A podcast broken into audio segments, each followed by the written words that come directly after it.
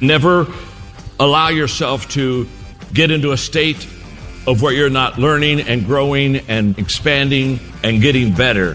Helping business leaders grow themselves, their team, and their profits. This is EntreLeadership. Now, here's your host, Ken Coleman. Coming to you from the Music City, this is the broadcast of Leaders by Leaders for Leaders. Thank you so much for joining the conversation. Oh boy, we're going back in the time machine to give you some of the best moments from our premier event, the EntreLeadership Summit, a four day event, some of the finest leaders in the world, listening to some of the finest leaders and communicators in the world. As I said, we're going to give you the best of the best. Our team got together and said, if we were going to highlight this event and give people a sneak peek, into some of the great content, what would we do? So here's what we're doing. Lou Holtz, Simon Sinek, Alan Mulally, Pat Lencioni, and John Maxwell. All of them speaking from the summit stage and now speaking to you. Let's get it started with the coaching legend himself, Lou Holtz. This guy epitomizes leadership. It doesn't even matter if you're a football fan. And he's also one of the most delightfully enjoyable communicators on the planet. What a treasure. Here he comes, Lou Holtz. Father Hesburgh said to me, in an hour, we're going to go into that press conference and I'm going to announce to the world that Lou Holtz is the head football coach at Notre Dame.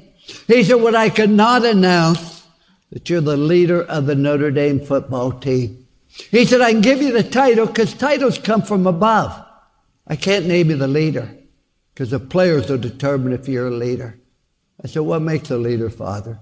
He said, if you're going to be a leader of an organization, number one, you have to have a vision where you want to take that organization. Number two, you have to have a plan how you're going to get there. Number three, you lead by example. But number four, you hold people accountable for the choices they make. And number five, make sure everybody in that organization understands your core values. Now, I know I'm talking to a very, very successful group of people. There's a rule in life, you're either growing or you're dying. The tree's either growing or it's dying. So's grass. So's a marriage. So's a business. So's a person. Doesn't have a thing to do with age. I'm so old now, my birthday candles cost more than the cake. but it has everything to do, am I trying to get better? Am I trying to maintain? You know, you get on top. We finished second as a country at Notre Dame. And everybody called me an idiot. Guy finishes last in medical school, they call him doctor. If I could say anything more important to you, I'd say in this beautiful environment, sometime in the next 24 hours, sit down and ask yourself, where do I want to be a year from now? Where do I want to be a year from now professionally? Where do I want to be a year from now in my personal life? Where do I want to be a year from now financially? And then answer these questions honestly. What skills and talents do you have to acquire in order to do that? What sacrifices are you willing to make to get it done? What financial price are you willing to pay in order to get that done? Who do you have to work with in order to get done? What problems and obstacles are you're going to have to overcome in order to get it done? And what's your plan to do it? And I say to this, the more successful you are, the more there's a tendency, let's not risk anything, let's not change it, let's maintain.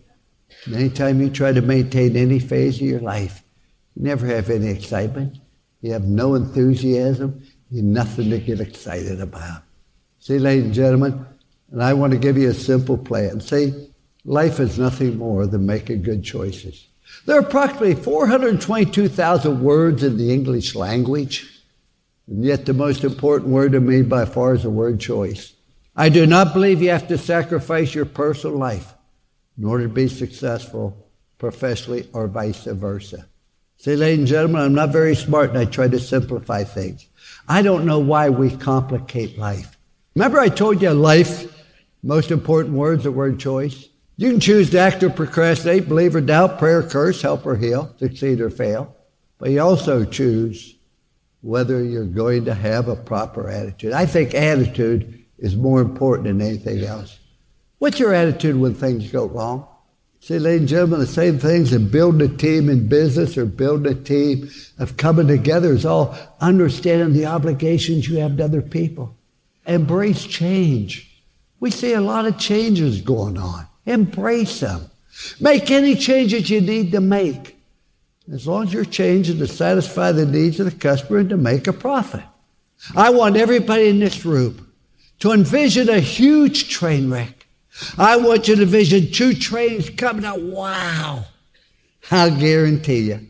Everybody in this room envisioned that train wreck from a safe distance away. You're saying, wow, is that going to be a bad train wreck? Now I want you to envision a train wreck, but you're on the train. Now you're going to make whatever changes you have to make to avoid the train wreck. As long as we sit on the outside and say, well, that isn't going to affect me, we aren't going to make the changes we need to make. All right, how do you follow up Lou Holtz? How about with one of the great thinkers in the world, Simon Sinek?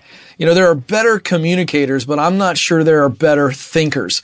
This guy has the ability to take something complex and bring great simplicity out of it. You love him. You know him well. He's been with us so many times. Here is the inimitable Simon Sinek. So I've uh, grown a business for a long time since I was in high school, but we've grown very slowly over time. Uh huh. And now we're starting to grow kind of fast. Uh-huh. And to be honest, I kind of winged it for a long time. Yeah. And I'm realizing now we need more structure to get to the next level where Sure. we want to go. But I'm trying to figure out how to do that without breaking the culture. Yeah. Because we have a very, I run a digital agency, so we're very casual, very comfortable. And I don't, I want people to be inspired to move towards Sure. that next level. I'd love to hear your thoughts on Sure. that. You are going through something that almost every business will go through at some point, big or small, right? It's really, really common. I think it's also one of the reasons so many small businesses fail as well. Okay? Because when a business is started, businesses exist on two levels some sort of metric and time, right?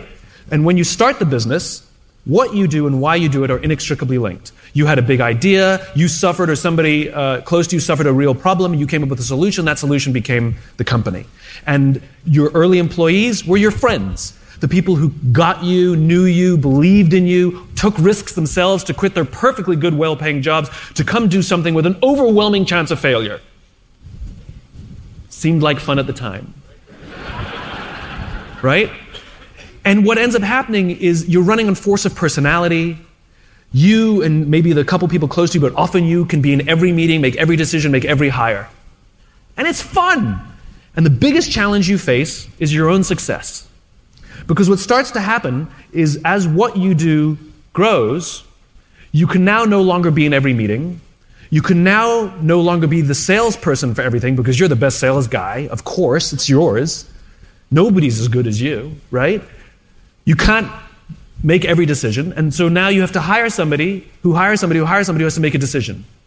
Based on what? Exactly. And so what starts to happen is the reason, the cause, the purpose, the why of the business starts to become disconnected. This is called the split. Symptoms of the split include things like you start becoming more obsessed with your competition than you used to be. In the early days, you didn't even think about your competition. The only thing you thought about was how can we be better than ourselves? Now you're worried how can you be better than your competition? How can we beat our competition? How can we be number one? Based on what metrics, based on what time frames, it's all arbitrary. So the focus went on how do we be better than ourselves to now we're focused on how do we be better than our competition. So you're looking outwards instead of inwards. Symptoms of the split include things like in many companies they start doing focus groups. They start asking other people, what should we do? You never did a focus group in your life to make a strategic decision. They're wonderful tactically, but not strategically. Right? Symptoms of the split include things like the old timers, the guys who've been there since the beginning, who are making more money than they've ever made, have more power than they've ever had, walking around going, yeah, it's not like the olden days. When you had no money and nothing, those were the, like, they're reminiscing. They reminisce about the old days because it wasn't about how much you were selling, it was about how they felt and what they felt a part of. And then what starts to happen is the company starts to have performance problems, and you hire somebody to fix that stuff, but that's not the problem. It's this. It's why did you go into business in the first place? We got to get that back up. It's fixable when you're here. If you wait too long, you become America Online and you're some big nothing, or you go out of business because literally you become a dictator because you think it's you and everybody leads you and then you're alone and it goes bankrupt right and not to mention the fact that you might be the inspiring one You might be the one with the ideas, but you may not be the one to build the structure. And so you now have to hire people who actually do know more about the structure of a business than you. And I've been there.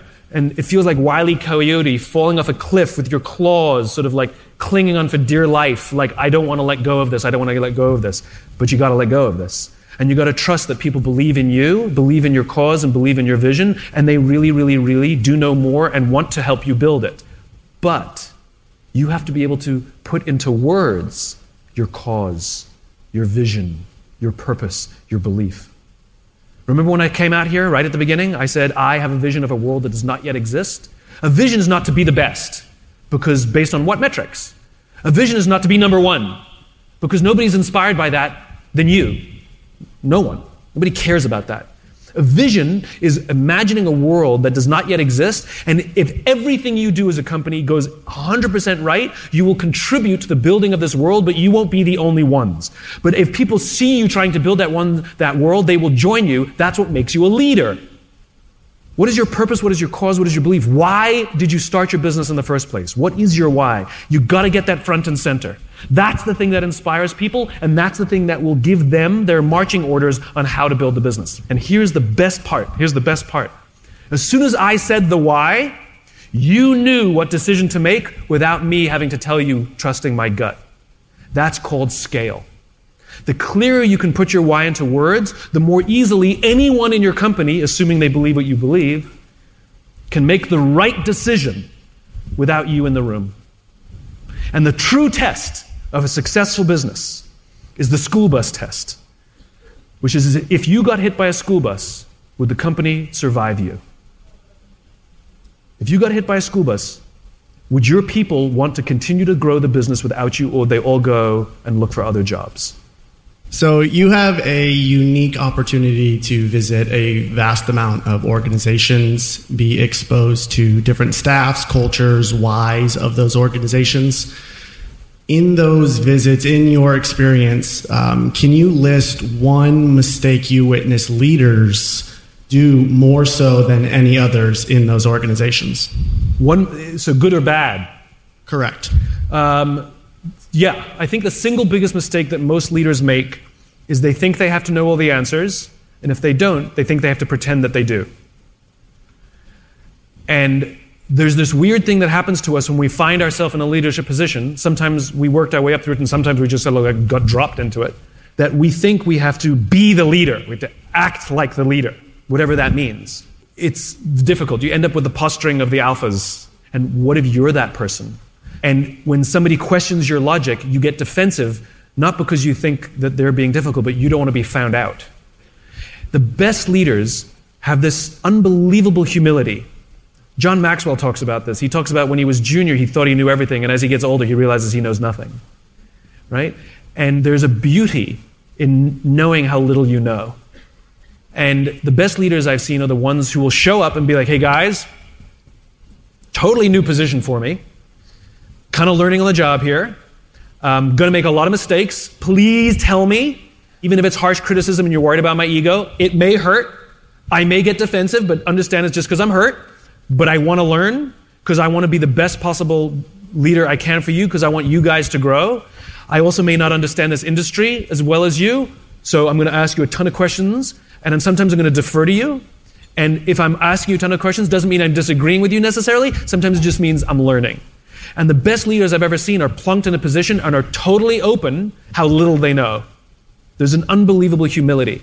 So the biggest mistake I've seen is just the, the facade that leaders put on, thinking they have to be the leader, act like the leader, and know everything. There's nothing more incredible than a leader goes, dude, I don't know. If you think you got this, then you got this. Whatever. Go at, go to it. Let me know if you need anything. You know? And especially when we do that, when we give away authority, ah, oh, it's amazing. Because in, in most companies, this is David Marquet's work, you know, most companies, all the authority is at the top, all the, the information is at the bottom. And the opportunity is not to push the information up, it's to push the authority down.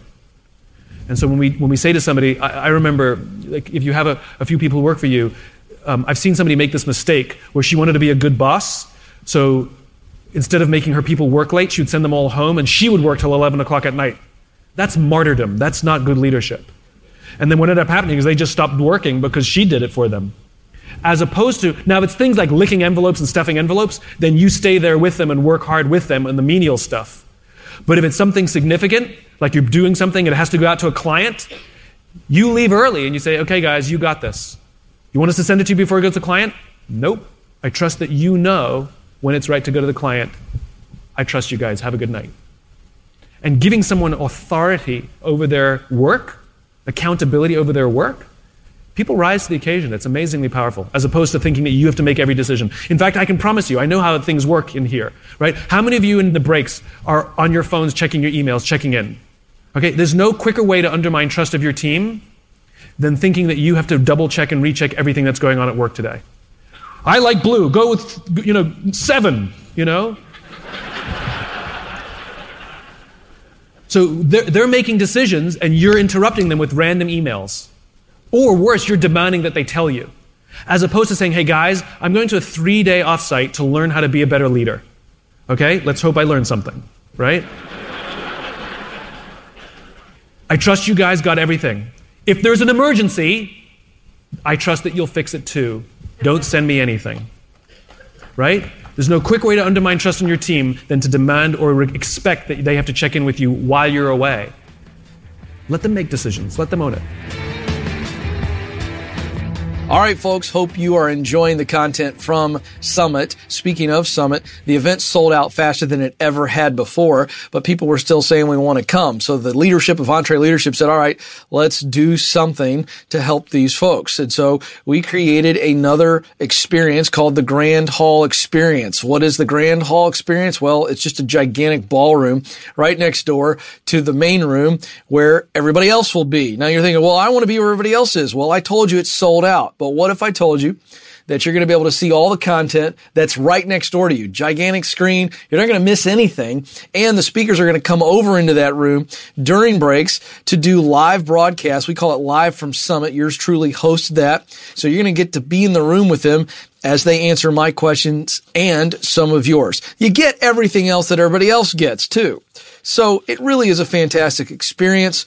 April 28th through May 1, 2019 at the Manchester Grand Hyatt in lovely San Diego. Dave Ramsey, Sara Blakely of Spanx, Jesse Itzler, a multi-time guest on the EntreLeadership Program. Simon Sinek, Peyton Manning, Carey Lohrenz, Pat Lencioni, Marcus Buckingham, Dr. Henry Cloud, Chris Hogan, and yours truly. That's right. Brand new talk coming out to you on the intentional interview. How do you interview people to join your team and do it the way I do it with all the people you hear me interview? I'm going to give away the secret sauce. How do I prepare? How do I conduct interviews? And then how does that help you hire people better? Because you do a good job in the interview. Let's be honest, most of you don't prepare at all. You look at a resume and you do it from the hip and you're awful and it shows. So I'm going to help you with that. It's going to be great fun. So there you go. EntreLeadership.com slash summit. EntreLeadership.com slash summit. Back to the summit stage. How about a titan of industry, former CEO of Ford Motor Company, Alan Mulally. Here is his talk from the summit stage. My business question is if I understand correctly that you went to school for engineering. Yes. So I'm a medical practitioner that's working to move into more CEO positions and responsibilities sure. and stuff like that. So I'm interested to know how you went from an aeronautical engineer and moved up into a CEO position and what challenges, struggles, or successes you had through that process. Oh, fantastic. So I've never shared this before, the story, but I feel like I, I need to to answer your question. So I, I did start out as an engineer, and I wanted to be the best engineer that I possibly could be. And I loved engineering, I loved airplanes, I loved design. They said I was doing a really good job, and I was on all these design teams. And then they called me one day. They said, "We'd like you to be a, a supervisor." And I said, Well, what does a supervisor do? And they said, Well, we'll assign you really smart, bright engineers, and we'd like you to help them uh, get their work done. And I, and I thought, Well, God, that's great. I just have to just create them in my image, and it'll be great. And so at the time, uh, when, when you did engineering work, you uh, did your work, you had documented it. And at the time, we didn't have word processing, so you had these multiple carbon copies, and you have to grovel in front of the assistant that is typing at the front of the room uh, for all the engineers. And so making a change was a big deal. So he'd bring in a change, and of course, I had suggestions for improvement. Um, so I'd give it to him.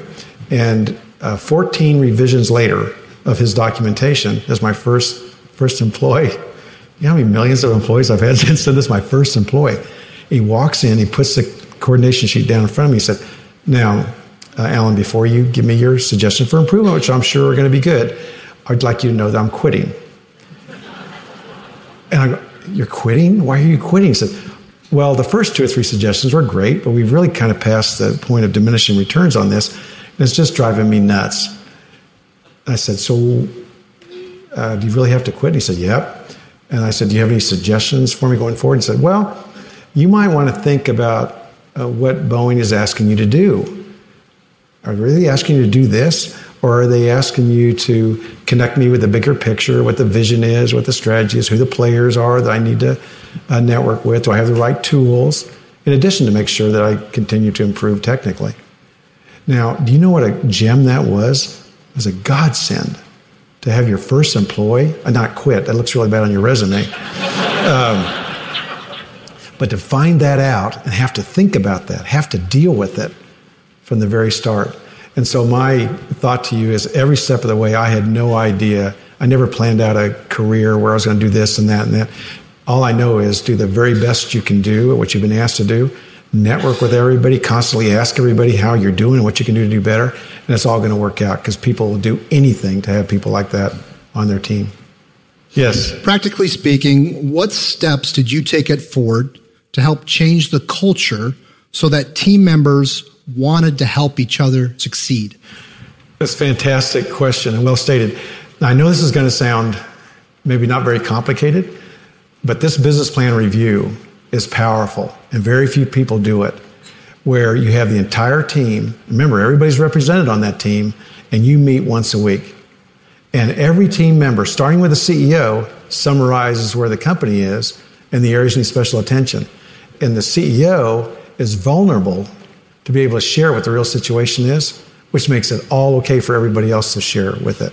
And so when you go around a room and every member presents the plan and the status, and they're being supported by doing that, and they consider the Reds to be gems, and besides that, you're going to be back together next week. You don't have to take action items anymore. All your other meetings are going to go away because people are just have all these meetings they go to, but they never have a meeting around the business once a week. So you'll reduce the meetings by half. And the most important thing that the CEO does is to hold themselves and the team accountable for following that process and following and agreeing to the expected behaviors, just like I have up here. And there's zero tolerance for violating either one. And the culture change will just accelerate.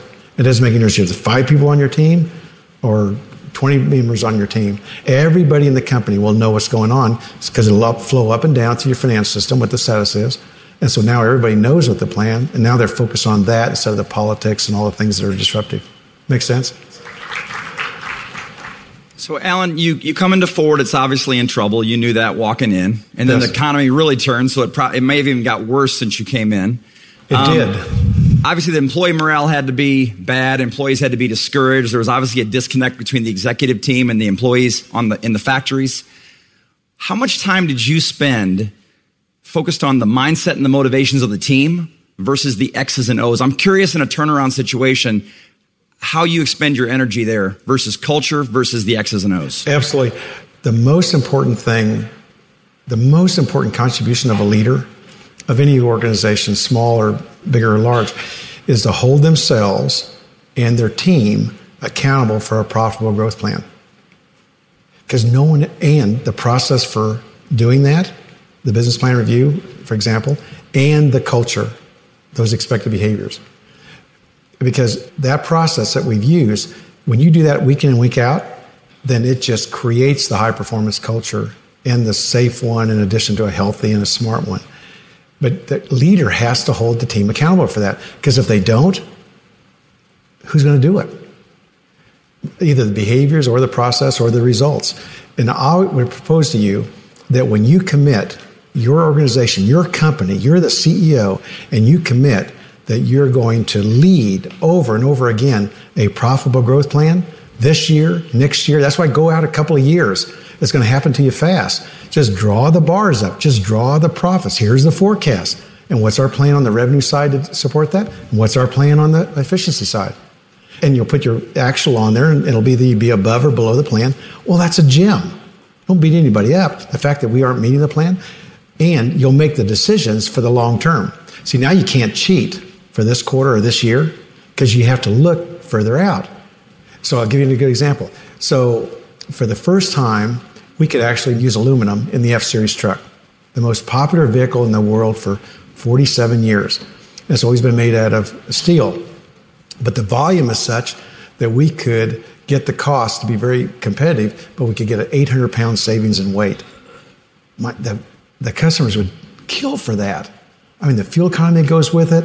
Well, when you shut down a production line on the F 150, like what happened when they had their fire recently, it's the most popular vehicle and most profitable vehicle in the whole stable. Well, that's a big deal, right? So we took a hit for that year. We had to tell everybody we're going to make $2 billion less, but here's why we're doing it. Well, we didn't take one hit on the stock price. Because what the analysts all want to know, when they say, when you listen to an analyst call and they say, So, Mr. CEO, could you give us a little color on why you're doing what you're doing? That's code for what is going to happen in the out years. They don't care about right now. They want to know what you're doing. Is it going to create value in the out years? So when we told them, they didn't trash our stock. Matter of fact, stock went up because we told them what we're doing now to create value for the long term. Is that cool? And now, every to your point, everybody knows that. They're not wondering how it's going to go, but they actually know it. That's why you have to share every. It's a leap of faith to follow those principles. You can think it is. The alternative is that you're managing a secret, and that means everybody else is managing a secret. So tell them. Tell them what the plan is. Thank you. Yes. Hi, Alan. Um, my name is Marcus. I'm actually from Digital Marketer in Austin, Texas. And we are kind of going through a really, uh, on the executive team, kind of an experientially young executive team going through a growth season. And sure. so, uh, with our maybe minimum complexity compared to Ford, uh, I'd love to know what numbers you looked at on an everyday basis as an executive, uh, because there's so many. I mean, we're if you read all these books, it's lag measures and lead measures, all oh, these different on, things. On measures? Correct, yeah. And There's just only, wanted to, only five or six. Okay, well, that's what I wanted that's to know. That's what you so, want to yeah, know? Five or six, yeah, but thank you. Okay, so let's think about that. So if your goal is PGA, profitable growth for all, meaning all the stakeholders, what would be the measures you'd look at? Are, are you asking me? This is a little working together thing. Okay, yeah, yeah, that's good. All right. Uh, money, profit, revenue. Okay, now uh, you can even back up a little bit and say, so that measure, all, everything you were describing would be what the investors would look at, right? So that's good. So you'd look at a, maybe a measure or two for the investors. They actually are investing in your company. All they want is a reasonable return. And so, how do they feel? How do they feel How's it's going? So, who's another another stakeholder you might want to have a measure for? Say it loudly. Give him a hand. Because, uh, I mean, you don't have to care what they think, but I would propose to you that it's really important what they think, and they need to know what the profitable growth is. So, who's another stakeholder? The customer. What do you think? Okay. Who else? Those are the three I had. So. Maybe. maybe your suppliers. Suppliers, maybe, yeah. Not in our business, but I get, yes. Yeah, but, but, what if you pull everybody in? It's profitable growth for all. So just include all the stakeholders and what, how they think it's going. And when you can, because you can, use data. Every one of those things that you described, there's data that says how that's going. Is that cool? That's great. Okay, thank you. Yes, ma'am. Can you tell us about personal stress and how you managed it? Well, I don't do stress. So I can't really tell you about stress, but I'll tell you why I probably don't have stress. And that's because of these working together principles and practices. Can you imagine that if everybody knows everything about your, our business and everyone knows the status and the areas need special attention, then you've done, as a leader, you've done everything, everything you can do for this company, right? So, what should you do at night? Stress or worry about it? No, you should go to sleep and get some sleep and come back and help. Just keep helping. All these things are going to happen. Like when we made that breakthrough at Ford, I knew we were going to be okay no matter what happened to us. If we wouldn't have made that breakthrough, we're never going to get Ford, save Ford. And so whether there were tsunamis in Asia Pacific where 70% of our production was underwater, whether it was GM and Chrysler going bankrupt, whether it was the U.S. economy the, going to the worst recession that Ben Bernanke and Hank Paulson thought could be worse than the, the Depression of 1929. We had done everything we possibly could do, right? So wake up the next day, get to the business plan review, see what the environment is, and then deal with it in a positive way. Not the way you wish it could be or want it to be, but this is the way it is and feels so good that you know that. That's why the reds are such gems. And then work together to turn the reds, yellows, and green and keep adapting to this rapidly changing world. And it's fun. My God, it's so much fun. Does that make sense? Okay. The last thing I, I just wanted to share with you, and it's where we started. Uh, I grew up with Dave and having limited resources, I was following the seven simple steps, baby steps, since I, but I didn't know what they were. And then when I found Dave, who was writing about it, that was like fantastic. But what he really did, I shared with him this morning, is when he moved from the financial uh, advice and counsel to the leadership. And I think that's where he's going to continue to make an unbelievable difference. Uh, and it's the foundation of everything associated with a business. And so to be invited to be with fellow CEOs and leaders that are here to create value by profitably growing is absolutely a thrill for me. And I wish you the very best. It's not going to be the governments to save us. It's going to be the people in this room that manage and lead businesses that create value. So thank you very much.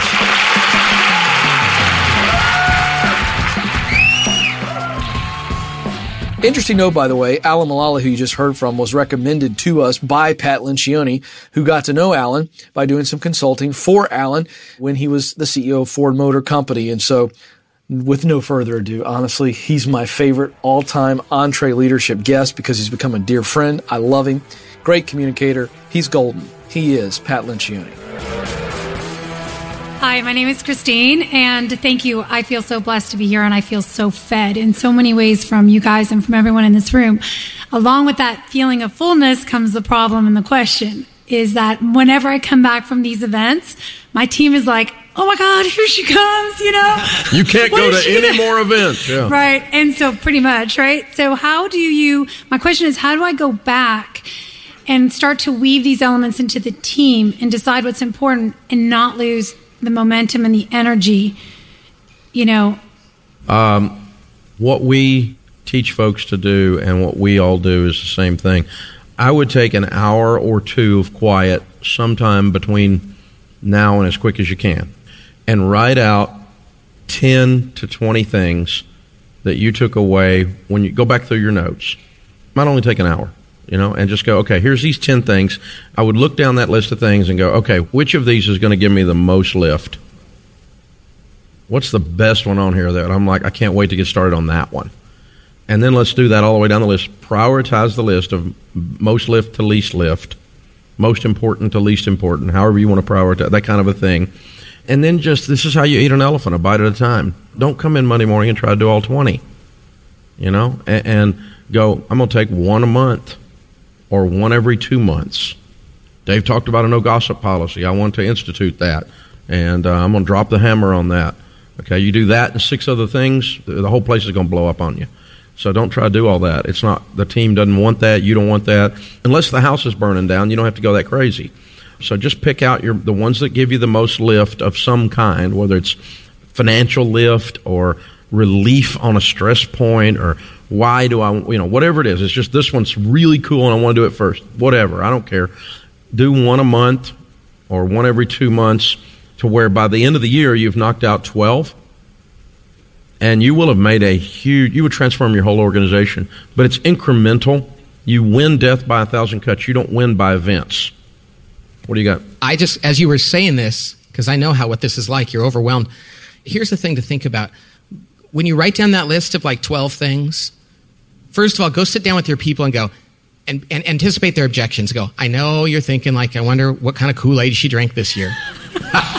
so, so when they go, oh, so you know we think that. Oh, yeah, I know. That takes the air out of the balloon. And then go, here's 12 concepts that I learned at this thing. I'm going to let you guys ask me. Do any of these sound interesting to you? Because if, if, if a bunch of your people in the office go, What's this one? Now it's actually them asking you questions. And that's going to be a lot easier to go down that stream. Ooh, that's even better You know, because really, any of them are, they're all good. So maybe find out which one's there, and then suddenly it's a, it's, it's a pull, not a push methodology. Mm, that's Very really good. good. Thank you for your question.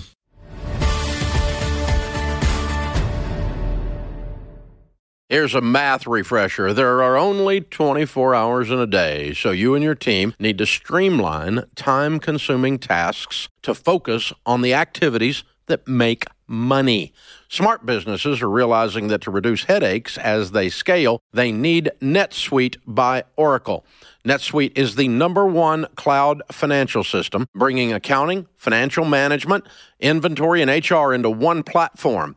With NetSuite, you can reduce IT costs because it's cloud based. You can cut the cost of maintaining multiple systems because you've got one source of truth. It's a big deal. And you improve efficiency by bringing all your major business processes into one platform, saving time and cutting manual tasks and errors. So join the more than 37,000 smart companies like Ramsey Solutions that have done the math and are boosting their efficiency with NetSuite. And right now you can download NetSuite's popular KPI checklist designed to drive the right behaviors for your business. Absolutely free at netsuite.com slash Ramsey. That's netsuite.com slash Ramsey to get your own KPI checklist. This episode is brought to you by Trainual. Even when you're great at running the day to day, a lot of leaders struggle to delegate. But delegation is a critical leadership skill, and empowering your team by building that skill just takes having the right system in place. Well, Trainual is that system, and it's a game changer. Trainual is an easy to use app that helps document and organize everything about your company in one place. Clear outlines for every role and responsibility, step by step training for all your SOPs and employee handbook content, an org chart and directory. You can build accountability tests. Employees can even use Trainual's powerful search to answer their own questions. Companies using Trainual are cutting training time and related costs by up to 75%. Get started with over 300 templates and their world class support. It's time to get your entire team playing from the same playbook. Visit trainual.com slash entre today for a demo and get 15% off your first year with code entre15. That's 15% off at T-R-A-I-N-U-A-L dot com slash entre with code E E-N-T-R-E-1-5.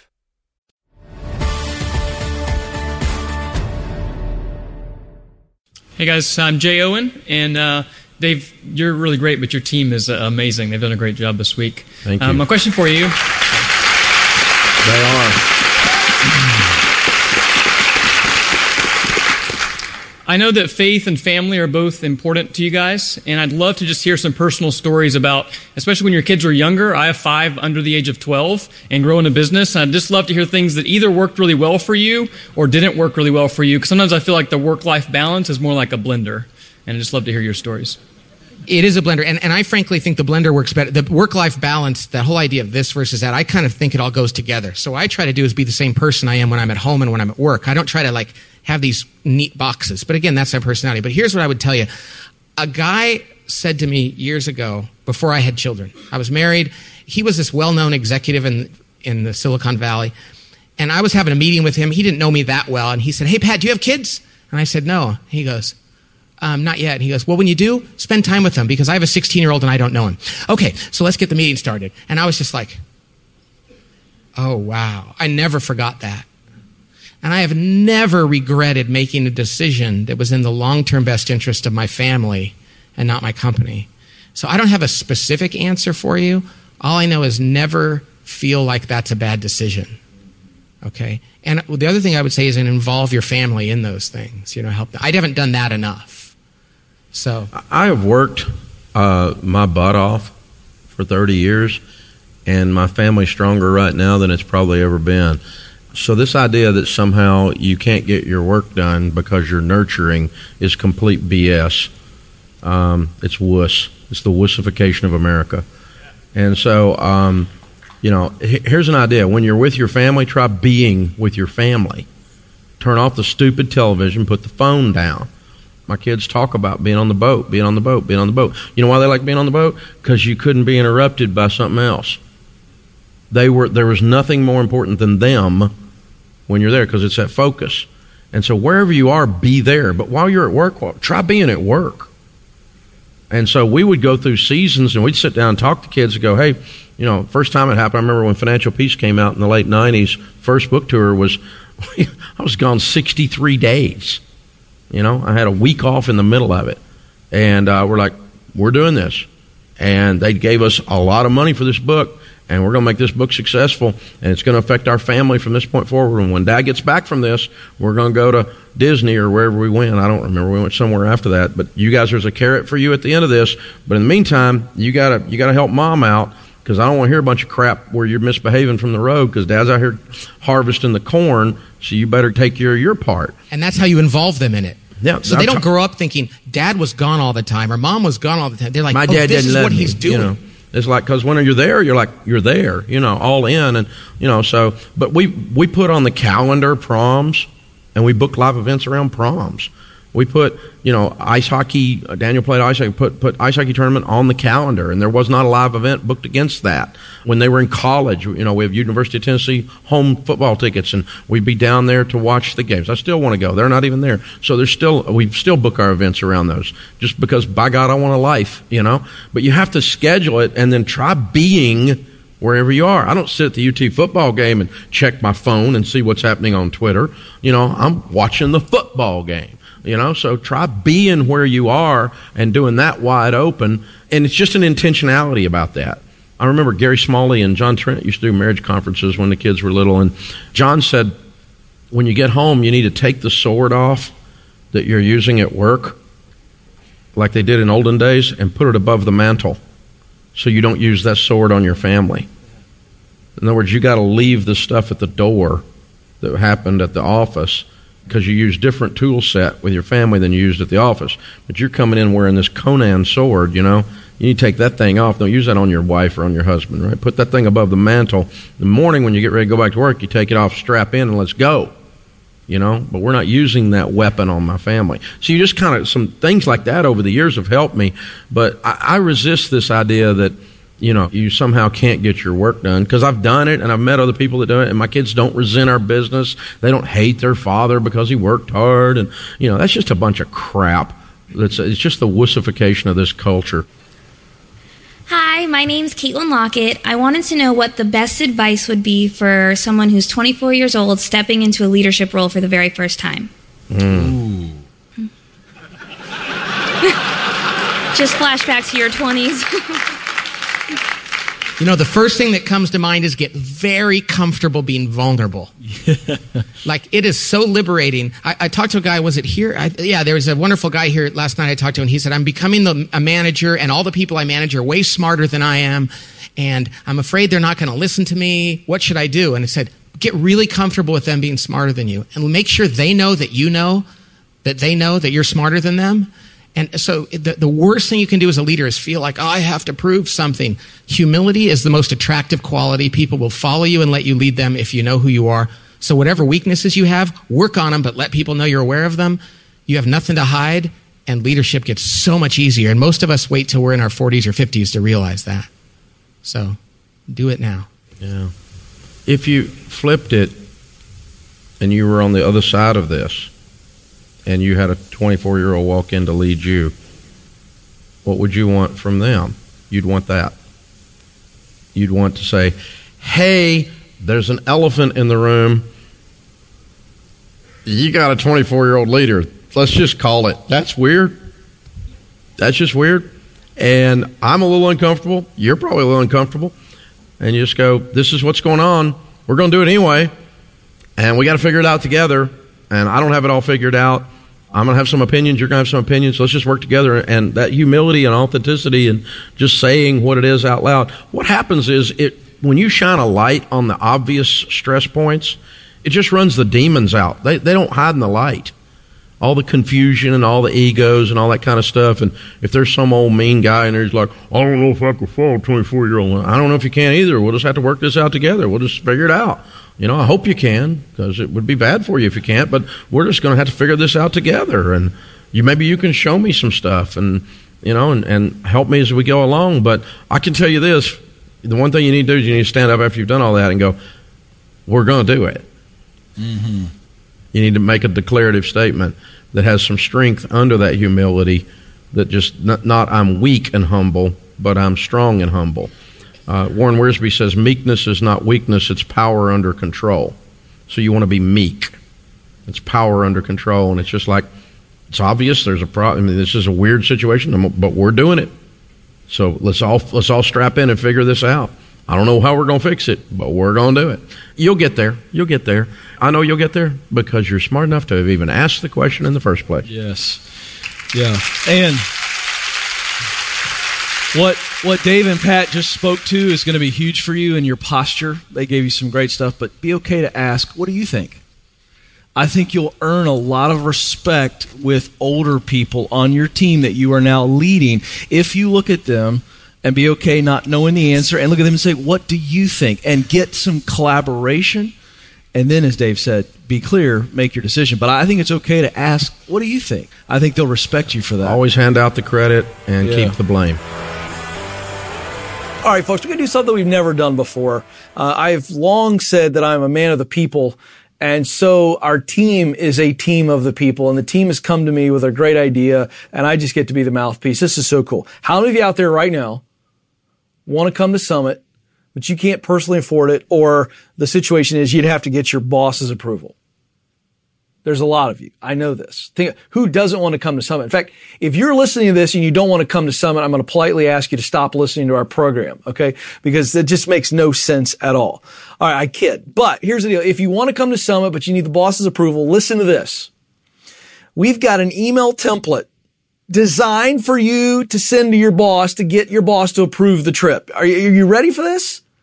I don't think you're hearing what I'm saying. The team has written an email that is going to just convince your leader that you need to come. Or here's the deal. If it doesn't work, what do you have to lose? Blame it on us. Say that we actually wrote it and that we talked you into it. Like it's just the perfect situation.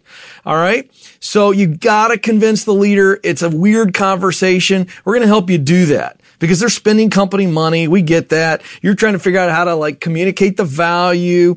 And so in this email template, we help you communicate the value and start the conversation on why they need to spend their money to get you to this amazing event. So takes out all the pressure, all the tension, and you got the extra fail safe of blaming it on us that I said it was a good idea.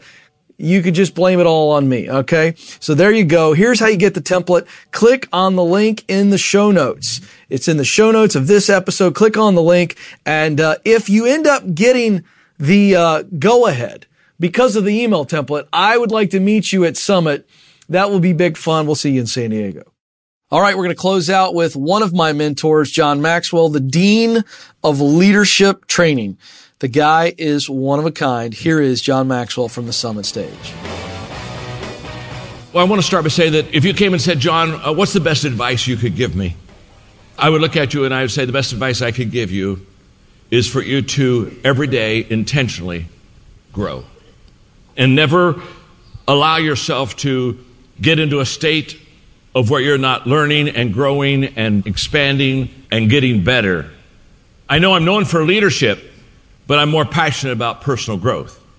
Because all the things I've been able to learn and expand and the books I've been able to write have all been a result of my commitment to personally grow and develop myself. In my 20s, I sat down with a guy named Curt Kampmeier and he just asked me what my plan for growth was. I didn't have one. And I was embarrassed. I was young and I, in fact, I didn't even know I was supposed to have one. And I remember I began talking to him about how hard I worked, and I was just kind of faking it, trying to, you know, act as if I had a plan. And I, I probably talked for five or eight minutes. As soon as I did that and shut up, he looked at me and said, You don't have a plan, do you?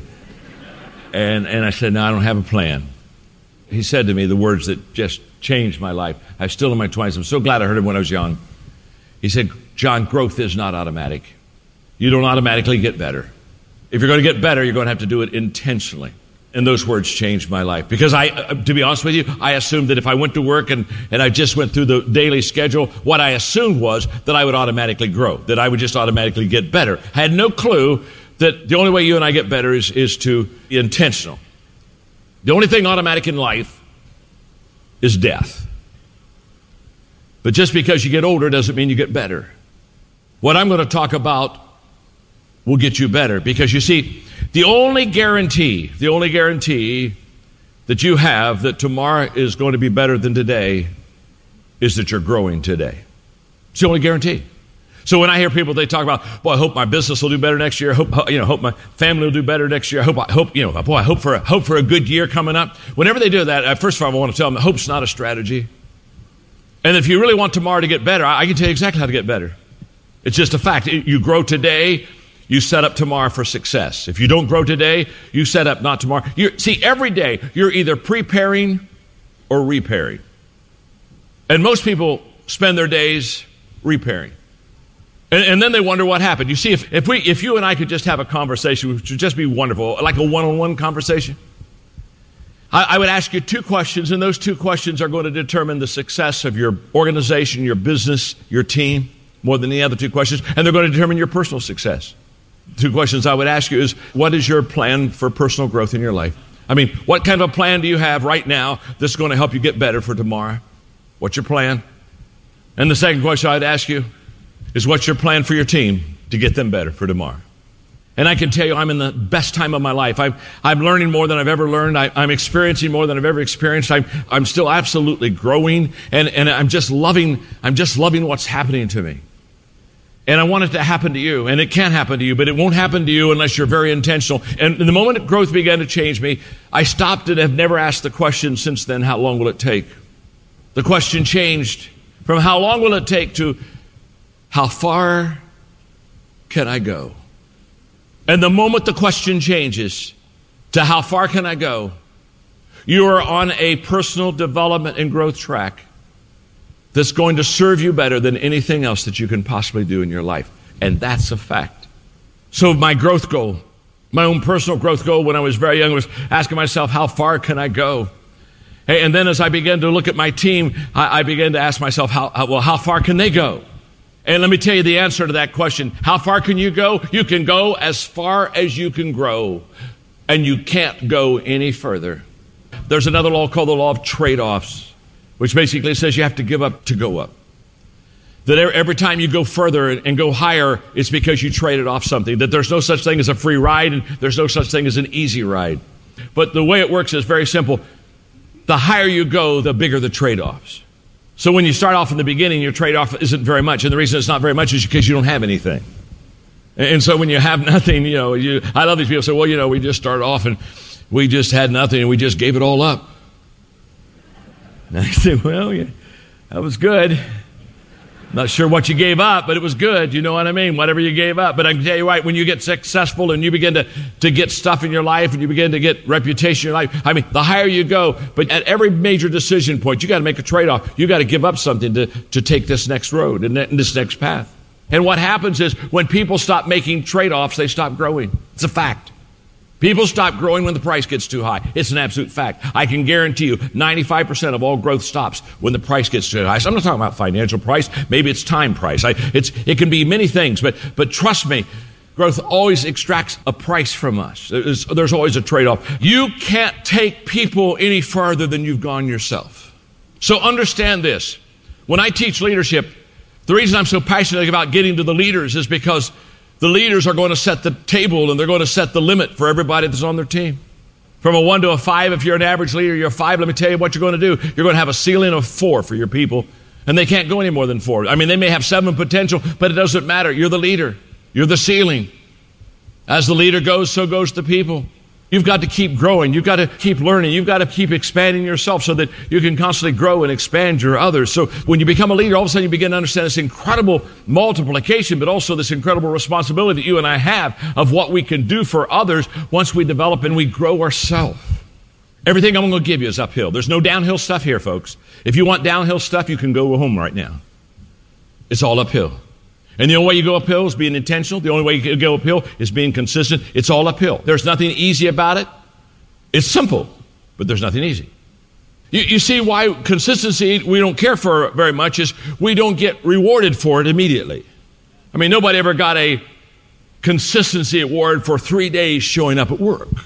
See, there are no awards and rewards for consistency in the beginning. So therefore people don't, they, they say it really doesn't matter. What they don't understand, it's like investing money. It's, I mean, Ramsey will tell you, it's like putting money in the bank or money investment. The whole investment stuff doesn't pay off until on the end. But remember this every day it's working. Every day it's working. Every day it's working. Every day it's working. Every day it's working. It's compounding. Little, little, little, little, little, little, little, little. Oh my gosh, look what I got.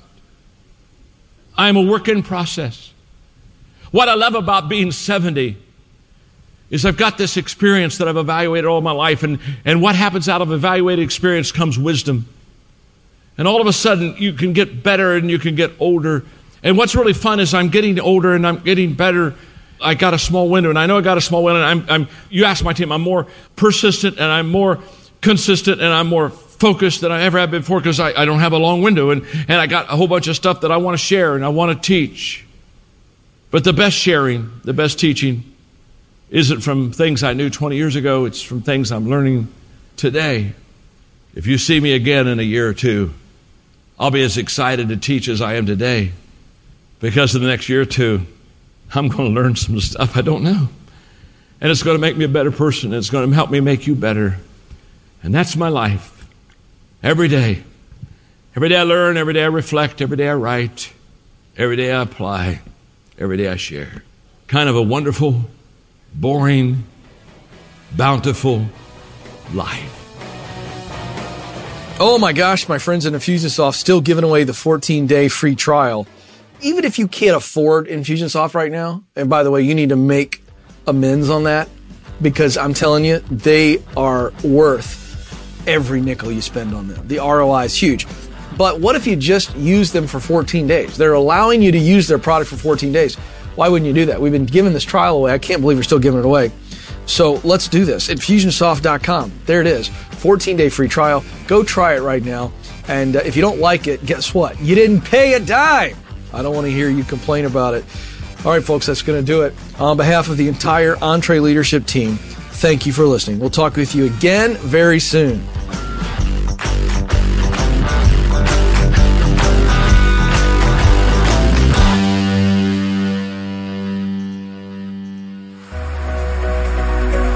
Hey, folks, I want to make you aware that we have other great podcasts from Ramsey Solutions. Here's a sample of Christy Wright's Business Boutique podcast.